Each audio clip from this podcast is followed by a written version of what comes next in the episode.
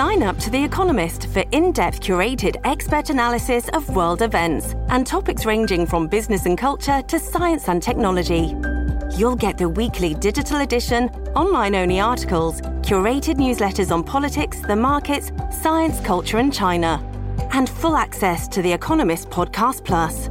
The Economist is independent journalism for independent thinking. Go to economist.com and get your first month free.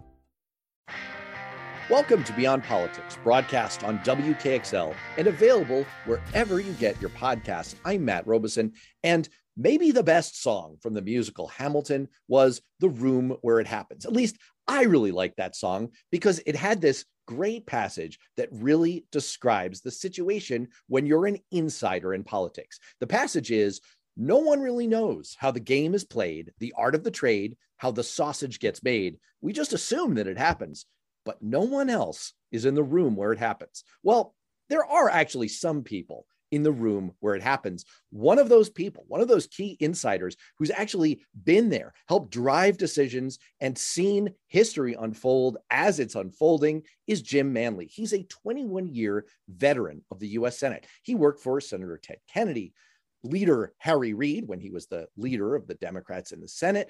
And he goes all the way back even to Maine Senator George Mitchell. He has been literally in the room where it happens. He is now a strategist, a consultant. He puts strategist in air quotes when he puts it on his Twitter bio, but he is a strategist. He is someone who people turn to for strategy to understand how to navigate and get decisions made in those rooms where it happens. Jim, welcome to Beyond Politics.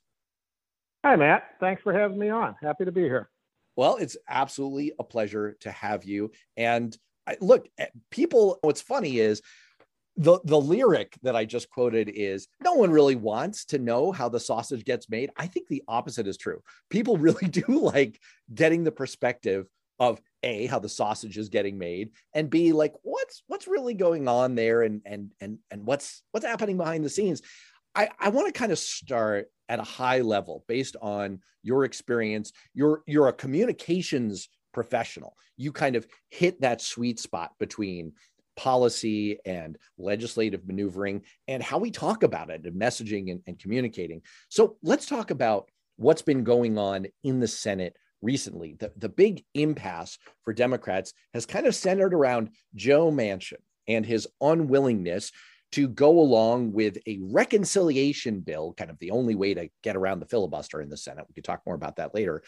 To go along with a reconciliation bill that would include a larger list of Democratic Party priorities, President Joe Biden's priorities. And instead, he's been insisting on eh, maybe let's not let's not do anything or maybe let's do something really really narrow that addresses just one or two priorities. So here's the big question.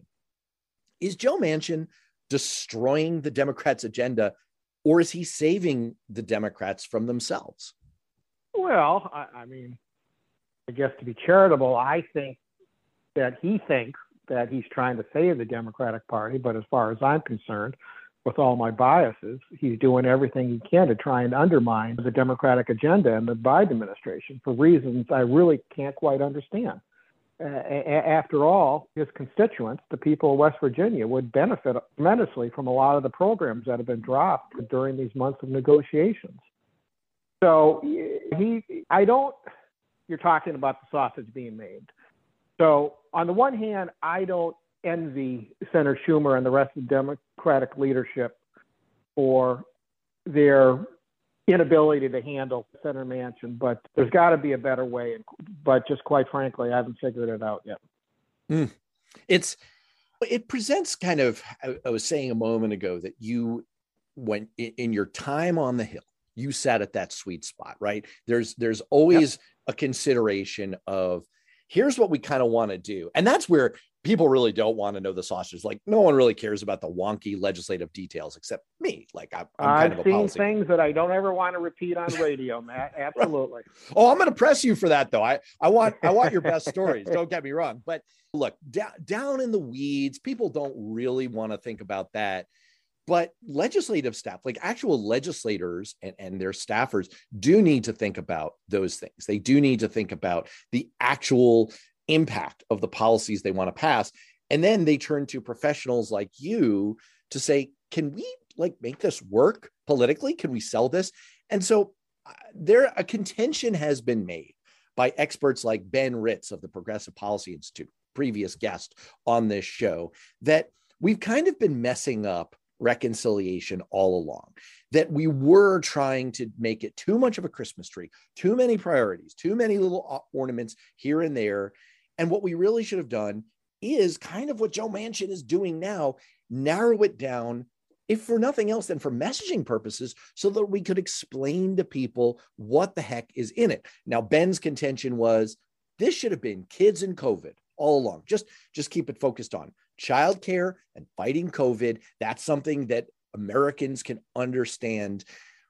So let me ask you, what do you make of kind of the broad contention that you really do need to be thinking about the messaging up front, front and center in when you put together complicated legislation like that. Is that something you buy and that you do? Oh, absolutely. And for what it's worth, I've never met Ben, but I read everything he writes. I'm a big fan of his. And I mean, to a degree, I think he's largely right.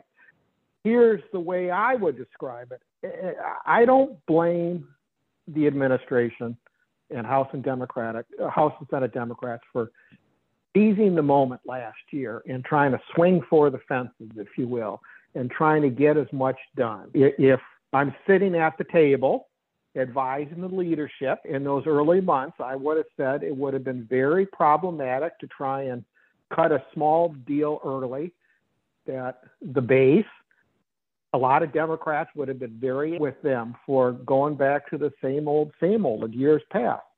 But at some point last year, in July or August, it should have been very evident to everyone involved, including the leadership and the White House, that it was never going to fly. A six trillion dollar bill, as proposed by Senator Sanders, was ne- uh, or a four million, a four trillion dollar bill, as proposed by President Biden, for that matter, was never going to fly. And at some point, folks needed to adjust accordingly, trim the package, and try and figure out what exactly can get through the Senate. And unfortunately, they never did. And so, again, to go back to messaging, so what we've seen since September is one self inflicted blow after another delivered against Democrats. Uh, Democrats becoming dispirited, a lot of anger directed towards Senator Manchin and to a lesser degree Senator Sinema, obviously, and overall a, a, a bad operating environment for Democrats as they're trying to sell themselves to the public heading into the November 22 elections. Having said that, to be the good news is, as the Washington Post is reporting this morning, it may be a little bit difficult for reasons I can explain, but in the next two weeks, the administration and, and Democrat and House and Senate Democrats are going to get a couple wins. I was always some Democrats aren't going to be happy; they're not going to get the win they've been ho- hoping for, including for instance, Senator Klobuchar has been pushing an antitrust bill, a bill that I think is a good idea, but it's never going to get done in the Senate in the next couple of weeks. But there is a chance, no, strike that. There's a very good chance in the next couple weeks they're going to get a bill, focus on a couple of key priorities, including aid to the chip manufacturing industry to try and promote jobs in the economy here uh, in the country, and also some expanded uh, Obamacare subsidies healthcare subsidies, at least for another two years, and also paid for with some provisions designed to try and uh, take some money out of the healthcare system. I, I actually, since you invoked Obamacare, I'm just I'm going to put that in the parking lot because I'm about to ask you in a moment to reach back into your into your memory about that very fraught negotiation and kind of this this intersection of, of messaging and communications on the one hand and policy bad and, flashbacks Matt. legislation okay. yeah I'm, that's why i'm warning you that's why i'm giving you the preview that yeah. you're about to have a bad trip but i i just i, I want to follow up more immediately on this notion that democrats have gotten really down in the mouth and it's kind of crazy i got i wrote an article back in the beginning of january where I, and look, this was provocatively titled, but whatever. I got a lot of pushback online about this. And I said, Biden's first year grade is an A plus, and any other answer is insane. Now, my contention there was you've got a grade on the curve of we were as a country careening over the edge of a cliff in a car that was on fire, and now we're not. So everything else is commentary, right? Like Joe Biden saved us from that. So A plus, you, you get first year, you get an A plus.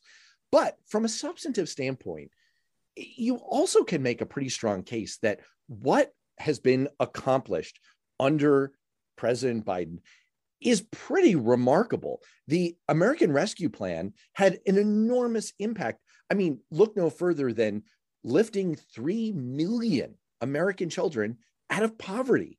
And then you have the infrastructure plan, which was sort of the white whale long sought after by President Trump and presidents before him that Joe Biden got accomplished, that accomplishes an awful lot on the climate agenda that Democrats are now bemoaning. So I guess my question to you is Have Democrats kind of gotten themselves into the mental trap, the, the, the negative view that we have of this current administration?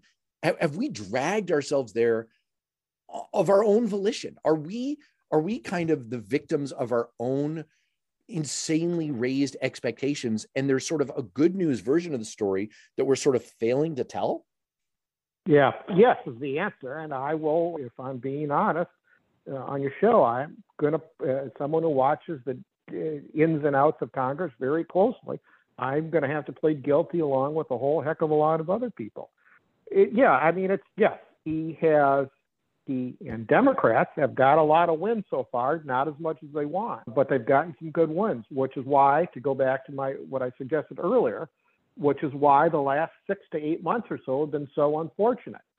Expectations were raised so high. I, I, oh, I, I listed a series of numbers a couple of minutes ago. I should uh, remind everyone that actually it started with Congresswoman AOC uh, demanding a $10 trillion package. Senator Sanders came in at 6 trillion, and then the president came in at 4 trillion. And again, expect, expectations were raised very high, despite the fact that A, the ne- filibuster was never going to be eliminated, and B, Senator Manchin and center Sinema were never going to vote for it. And so, in spite of all that, Democrats spent months and months in, in largely fruitless negotiations with those two senators without realizing that nothing they had nothing they were going to be able to negotiate over was going to, ever going to get done. So, anyways, and, and so that's why I, I, get so frustrated as to uh, over how this thing's played out because again, we do have a story to tell. I'd urge your listeners to check the Washington Post to uh, read the story if they're interested. But yes, we were we overpromised and uh, didn't deliver everything that some leaders had suggested they were going to get done.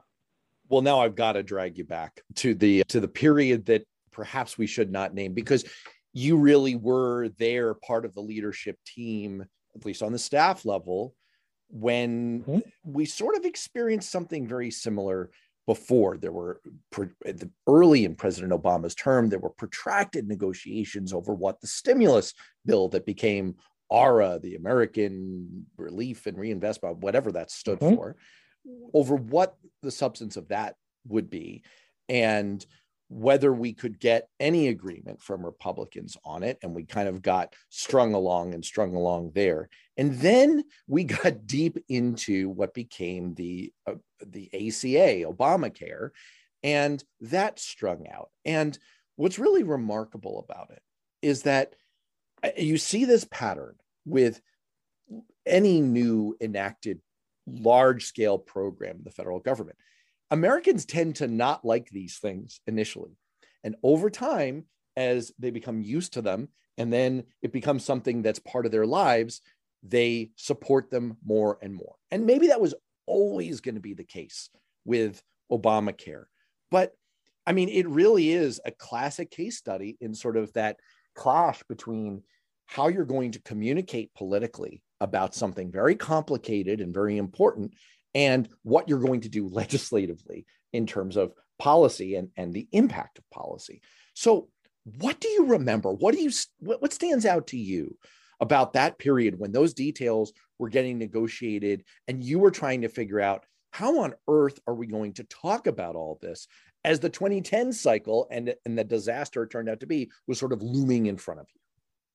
Yeah, a couple different things. First of all, I've always gone back and forth over which was the harder bill for Senator Reid to pull off the Economic Recovery Act and or Obamacare. Because again, I saw things in those negotiations that I never want to see again. Let's put it that way. It was so tough to get Republicans on board the Economic uh, Recovery Act. It was just some of the stuff, boy, it was tough. Number one. Number two, to be clear, it was a little bit different then in that we had more Democratic votes then than we do now. I, I mean, I, I, as much as I'd like to criticize Dem- the Senate Democratic leadership sometimes, and the fact of the matter is we're dealing in a narrowly divided Senate where any one senator, he or she, can be the kingmaker or queenmaker. During the early Obama years, we never really had a filibuster proof margin, though some Republicans suggest that, given the health issues regarding uh, Senator Byrd and my former boss, Senator Kennedy, for that matter. But uh, there too, you know, we had what's the, what's similar uh, in both situations. We had a, a, a Republican leader in Senator McConnell that was trying to do everything he could to undermine uh, a democratically elected president. What's different between then and now, again, is that the margins were slightly different. It gave us a little bit more of a cushion, though not the 60 votes necessary to get through the Republican filibuster. It was a tough, tough time. The economy was in a free fall. Obviously, all the energy, or not obviously, because there was a debate within the caucus about which to focus on economic recovery Obamacare. But in the end, it was decided we were going to do take some basic steps to prop up the economy and then we're going to pivot to try and pass, a, you know, as sweeping a health care bill as possible. Of course, what happened is that at different times, a handful of senators, including Senator Ben Nelson and Senator uh, Joe Lieberman, kept on throwing monkey wrenches into the process. You're asking me about messaging. My biggest challenges was trying to protect Senator Nelson and Senator Lieber, Lieberman to the uh, extent possible from the progressive press in particular, hammering those guys six ways a Sunday. Why? Because Senator Reid correctly told me repeatedly that he needed those guys to get anything done. And of course, he was right.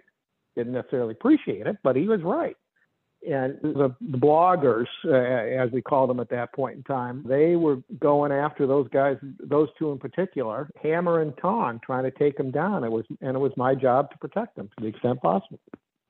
I really do want to pick up on on that idea that what's so hard for Democrats is kind of it's the old I belong to no organized party. I'm a Democrat. And it seems like from before the time I was a, a senior staffer on the Hill, Democrats have been in search of some kind of a cohesive message, something. I remember the process we went through in 2004. Boy, was that bad. And the, the outcome was bad. Anyway, you know, and so it, eh, it does seem like an ongoing challenge for Democrats is trying to get some cohesion between the left flank and sort of the center flank.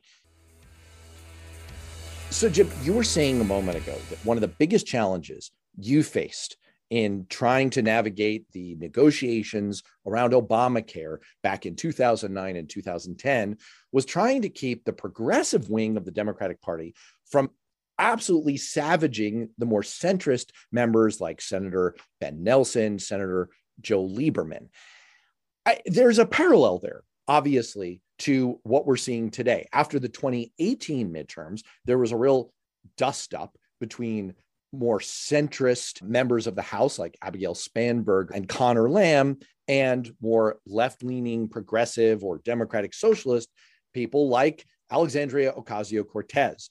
The centrist says, said essentially, hey, you know what? You guys are absolutely killing us with your god awful slogans like defund the police and kind of branding the whole party as a bunch of woke lunatics who just want to let criminals rampage through our cities.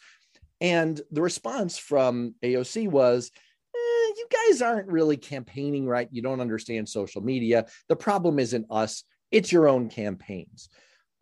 First of all, is there any way that Democrats can do what you tried to skillfully do a dozen years ago and sort of knit this together and and, and stop killing each other before the, the the next round of elections and second of all where do you come down on this are do progressives own some of the blame here for the democratic party's brand problem oh boy those two great questions yeah and i stacked them on you so I'm, I'm, really hitting you yeah. a lot yeah. First of all, uh, we'll take them one at a time. Yes, I think I am hoping, uh, as I suggested earlier, with the next couple bills that Democrats are about to pass in the Senate, try and heal some of the wounds, and we can move forward united towards the elections in November. Number two, let's take a step back. So, as you suggested earlier, I work for the late Senator Kennedy, one of the greatest legislators I would suggest in this century or any other.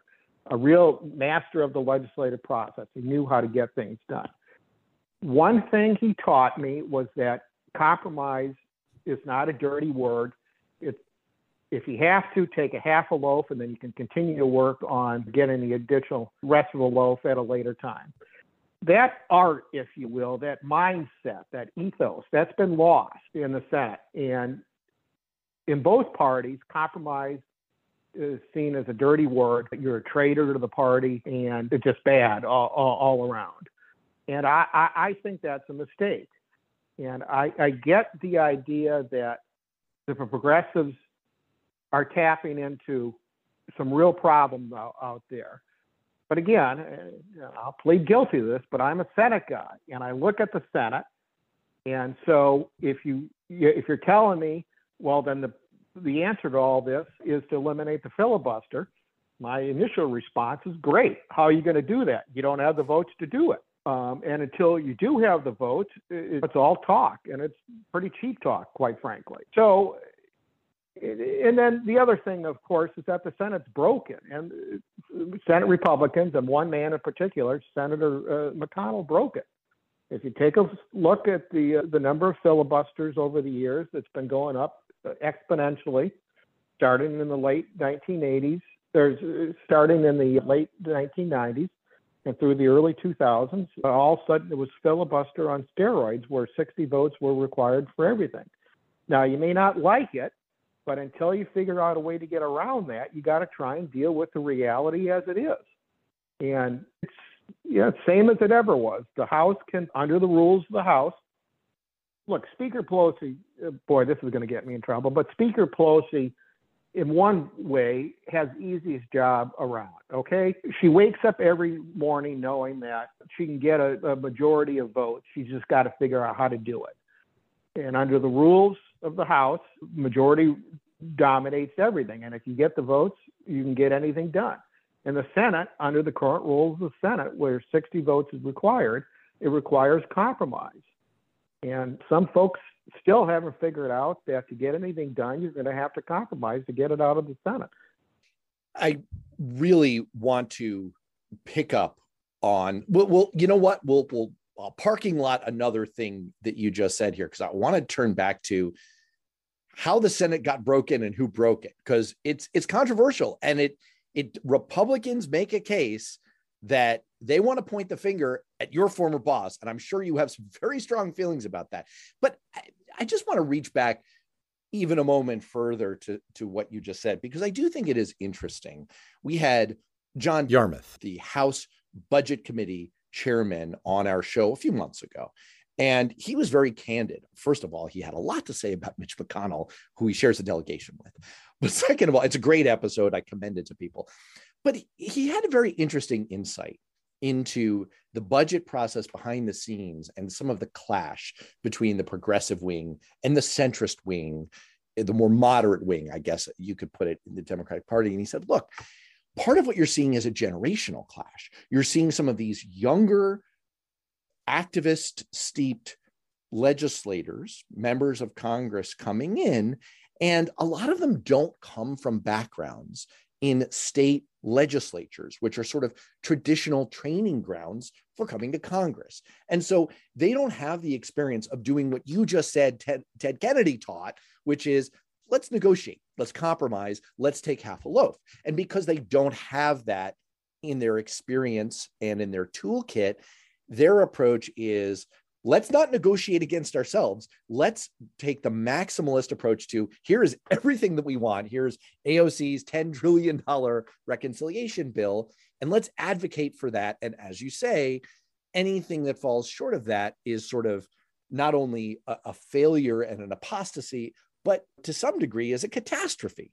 And he had a very charitable take on that, which was look, I understand. They'll get it. Let them let them kind of mature in, in the process and come along. And it just it kind of connects to a, a question I wanted to put to you.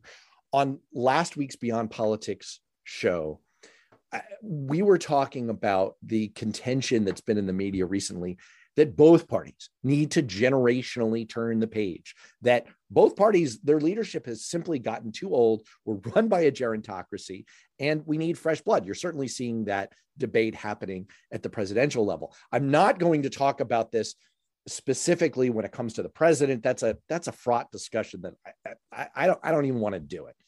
But I want to talk about the more general proposition because my yep. concern is that the the rush to say hey let's let's have a new generation of leadership. What we see in this generation of political leadership is people who have come up in this current era of hyper polarization of really kind of the, the clash of the extremes and that the way to go is to take that maximalist position and drive it as hard as you can and say that the other side is satan. And i worry about losing some of the the wisdom of, of the earlier generation and some of the, the leaders who like you were steeped in a different mode of working with people. I mean you and i worked on the hill at a time where my first job on the hill was for the house appropriations committee. There were staffers who had worked for democrats and then when republicans took over the house they just kept their jobs and they started working for republicans. You can still do that at that time. No way you can do that kind of thing nowadays. So, all right, that was a long wind up to a question to you.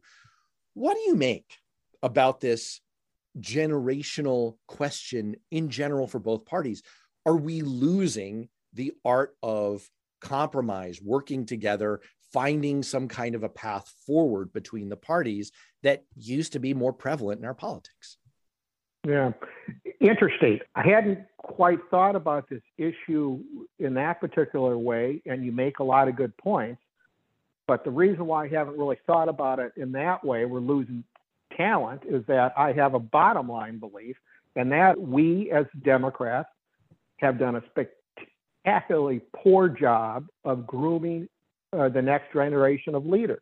Mm. And we are paying that price right now. I mean, I love that uh, the House leadership folks. I used to know uh, the three top ones pretty well, but it pains me to have to say this, but all should have stepped down much earlier to try and uh, get some new blood in there. Uh, it's a fine line, obviously, but between experience and young blood, and uh, you got to figure out uh, how to split the difference. But in the House in particular, it's pretty bad. Yes, the this speaker is going to go down one of the greatest speakers in the history this institution. Both Leader Hoyer and Leader Clyburn are doing a fantastic job, but it, it's just too much. I'm sorry, but it's just too much at this point in time. And and the problem, as you're as you may may or may not be familiar with, is the problem in recent years has been the following dynamic none of these none of those three are going to step down until the other two step down. None of them are going to step down on their own. And so we've got this process where every two years there's whispers about potential challengers, but it always flames out. So we'll see what happens at this point in time. But again, I am prepared. I am prepared to say that we've done a poor job. Now, as to your other point, I mean, I'm against term limits, I guess, uh, for the reasons you just suggested. And I'm big fan of the idea that with uh, years in office comes experience to be able to figure out new and uh, different ways to try and get around problems because you've seen them before. I mean, there aren't a lot of new problems in the in Congress, uh, except for maybe the fact that everything's partisanship on steroids. We've seen a lot of this stuff before. It just requires the experience necessary to try and figure out how to get around them. Well, Jim Clyburn actually had a tremendous answer to the question of whether he's too old. And uh, when he was on the show a few months ago, so I urge people if you haven't subscribed yet, why don't you subscribe to Beyond Politics and go back in the feed, check out the Jim Clyburn episode. It was it was kind of a hilarious answer. But all right, time to again go back to the parking lot. This is a question that's sure to enrage you. Here we go. Let's talk filibuster for a second and who broke the Senate because yep. you made the case and by the way, John Yarmuth also made the case that Mitch McConnell broke the Senate. And it's a pretty strong case. But there's a counter argument. The counter argument goes something like this Back in 2013, frustrated by Senate Republicans' blockade of then President Obama's judicial nominees, Harry Reid changed the filibuster rules so that they would not apply to federal judgeships below the Supreme Court level. And that allowed him and President Obama to get a bunch of judges confirmed. That's good. Then, when Republicans took over the Senate, Mitch McConnell said, Well, since you went there and you broke down that barrier, I'm going to get rid of the filibuster on judges at the Supreme Court level, too, which led to when we had President Trump getting the McConnell maneuver, Merrick Garland got shanked. And then we had three Trump appointed Supreme Court justices. And now here we are. So, what do you make of that argument that it's really Harry Reid who opened the door yeah. to our broken Senate, the, the, the er, erosion of the filibuster and, and kind of some kind of some kind of sense of sanity around appointing judges. And I guess I, I no, I'll leave it there. I'm not going to stack a follow up. Yeah, a couple different things. First of all, I will on I can honestly say I can honestly tell your readers that I will go to my grave believing the following. If you don't think if you didn't think that Senator McConnell would would have changed the rules moments notice if he needed to around that same era you need to get your head examined because you're not paying attention to what's going on number one number two on a more thoughtful answer is the following some of the broader context for what you for that for Senator Reid's actions are the following, and I alluded to this earlier. At some point in the early 90s, Republicans started you weaponizing the filibuster and put it on steroids. Everything that Democrats tried to take to the Senate floor, it was met by a filibuster. Starting on day one, hell, starting before President Obama became president, Republicans had already agreed that they were going to do everything they could to undermine the president, despite the, f- the fact that the economy was in a free fall and folks were looking for help. Senator McConnell famously said it was his goal to make Obama a one term president. That's fine, that's politics. But again, so if you look at the, if you pull out the handy CRS, uh, Congressional Research Service statistics, you'll see an ex- exponential rise in filibusters under Republican leadership. And so, and then in 2013, Senator Reid was, what am I trying to say? He was facing a situation where Republicans were filibustering some key nominees for key court districts. And that's when he decided to execute the so called nuclear option. Now, I'll let you in on a little secret, and your readers as know. Some have suggested that Senator Reid made that decision quickly, but I don't think that's necessarily right. I, he started having conversations about this after he became a Democratic leader. He had his freshmen arguing repeatedly with him that you needed to, they're already frustrated in the Senate. They needed to eliminate the filibuster. And so it was actually a long, drawn out debate that went all the way back to 2007 or so. Yeah, 2007 or so. And it just and it took him a while, in, part because he needed to get his comfortable with actually doing it. And it took until 2013 with some of the so-called old bulls, Senator Harkin, Senator Levin in particular, that had concerns about eliminating the filibuster. But it, it is true that once he got them on board, that's when he executed it, and the rest is history. But again, I, I, can honestly say I mean, uh, because the argument, the argument is if we give I, I look first of all i agree with your with your contention that anyone who thinks, oh, Mitch McConnell would never have eliminated the filibuster for judicial nominees if Harry Reid hadn't done it at a lower level first, should have their head examined. That's, I, I mean, it, it, we, we, yeah, it's just, it's a, it's a very provable proposition. You're right, but I mean, there is a little, a little hint of an argument there of like, well, we're giving an excuse. We let them muddy the waters. We're just we're just opening the door. So what do you make of it now? Like there there's still an argument of like if you could get Manchin and Sinema to agree for just even a narrow issue like protecting democracy or or any climate, any other issue, you should do it. What do you make of that? I mean, have we reached that point where if we had the opportunity to end the filibuster in, in any way, we should go ahead and do it?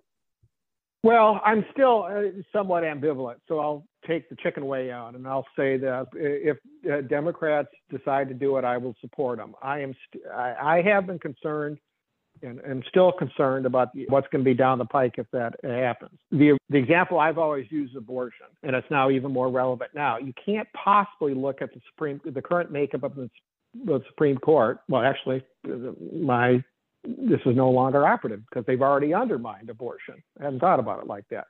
So, I mean, so the Supreme Court is not going to protect your right to an abortion. And so that is gone. So the question is, what do you do? You don't have that protection anymore. But unfortunately, we may, at worst, we, we are facing a retaliatory tit for tat. Every two years, the party in power changes if the Republicans eliminate the filibuster and that will depend on whether McConnell's got the votes. But there is a downside, and one that he has been concerned about, and the smarter Republicans have been concerned about, is that some of the stuff being discussed is wildly unpopular, including abortion, including efforts to eliminate gay marriage, et cetera, et cetera. So McConnell always liked to have the filibuster in place because it would protect his party and his and or at least his Senate uh, Republican caucus, at least those that weren't totally crazy, from having to take votes on issues that were wildly unpopular. So whether that changes or not remains to be seen. But again, we'll see what happens next year. Quite frankly, I believe that there's at least a pretty good chance that Democrats are going to be able to keep the Senate, in part because Republicans have nominated a couple of right wing whack jobs that I think are probably destined to lose in November because they're so toxic. Well, that's a really and, interesting uh, angle that you introduce here. I hadn't thought about it that way either, which is Mitch McConnell has a greater interest in maintaining the filibuster because they have unpopular yes. positions that there would be no democratic back I, I mean small d democratic backlash to democrats actually enacting the things that they want to enact. Mcconnell needs to like he can't let his crazies do what they actually want to do. Uh, let me get you out of here on this because we're, we're winding down give me your best Ted Kennedy or Harry Reid story. You told an absolutely fantastic one to Politico. You could repeat it here if you want about Harry Reid's tough relationship with former President Bush and his characterization to his face about his dog. you could you could repeat that or pick, pick another one. What's your what's what's your best story from one of those two Senate legends? Well, boy, you really put me on the spot on spot on this one, Matt. First of all, working for Senator Kennedy was an incredible honor. He was, as I suggested earlier, one of the greatest legislators in the history of the Senate, going to go down with the greats. But working for him was really, really tough. And he did not suffer fools easily, but it was tolerable because uh, he worked really hard himself. Once he got the clear to go home, uh, he'd go home and he'd devour his briefing books mark them all up, and the staff would have to review them the next day. So many stories from both. But one of the, I, I, I guess one in particular is that, so at some point when I was working for Senator Kennedy as his press secretary, I, I started getting a little bit of stature, and I was kind of a, I was a go-to for reporters to call. And so that put me in a tough position because I was tr- my goal was never get uh, uh, to avoid getting quoted in the press, and but at some point I had to if I was going to serve him effectively, be as a good resource for reporters. And so one time I got quoted by name in one of the Massachusetts newspapers, And so I got a call one morning saying from the secretary saying, Jim, the center wants to see you. So so I hustled back, was like, what happened? He was reading this clip from the morning and he looked at me and he says, I hope I can I'm not going to swear too much, but he looked at me and said, if and until you're elected five times to the Senate, I don't ever want to see your goddamn name in the newspaper again. and I said, yes, sir. And cooler heads prevailed, and he had to. He came to realize at some point, you know, that again, if he wanted an effective press secretary, I couldn't just be hiding behind an- anonymity. Not if I was going to serve as an uh, effective spokesperson uh, for him. For Senator Reid, I, I still love that story. It just was a classic Reid. Uh, so it was after the when former President Bush lost and he was very kind, very gracious, and invited Senator Reid uh, down to the White House for one last meeting. Well, I guess the predicate for this is in the six months leading up to the election, Reid had become a fierce opponent of the president, called him all sorts of names, largely over his handling of the so-called war on terror and the war in Iraq. But again, he was very classy, invite Reid down for one last meeting in the White House. And so we went into the Oval Office and there was a so-called spray at the top of the, meeting where invited the press the, the press in to film uh, get a little fir- film try try to ask a, a couple of questions reid and the senator reid and the president are sitting you know where they usually sit in the oval office right by the fireplace and all of a sudden the door the side door opens and senator president uh, bush's dog barney comes walking in and senator reid without missing a beat turns to the president. She goes, Your dog's fat. Now, it is factually true the dog is fat, but then I will never remember walking uh, out of the White House with him right by the colonnade there. I looked at him and I said, Why did you say that? And in just classic Reid, he looked at me, shrugged his shoulders, and said, He was fat. And again, it was factually true. Senator Reid was great to work for, but he had a very, he was unlike most politicians. He simply didn't care what came out of his mouth. As he said to me more than once, even more so, uh, he it was unspoken between us. It was, it was like Jim, it's your job to clean this stuff up, and that I tried to do. Well, it's you know, it's a good thing that he he had you because he got mostly good press when when you were on the beat. And look, I can totally understand the idea that for a guy who put himself through college boxing and made his way up by taking on the mob. I, didn't he get his car bombed at one point? I mean, I, he yeah. was not afraid of anything, and so I, it's it's it makes total sense. The, the the story makes total sense. Well, look, I got to get you out of here. I could I could do war stories from the Lions of the Senate with you literally all day, and I'm sure our listeners would absolutely love it. But you have other important things to do. So, Jim Manley, thank you so much for joining us on Beyond Politics. My pleasure, Matt. Had a fun time.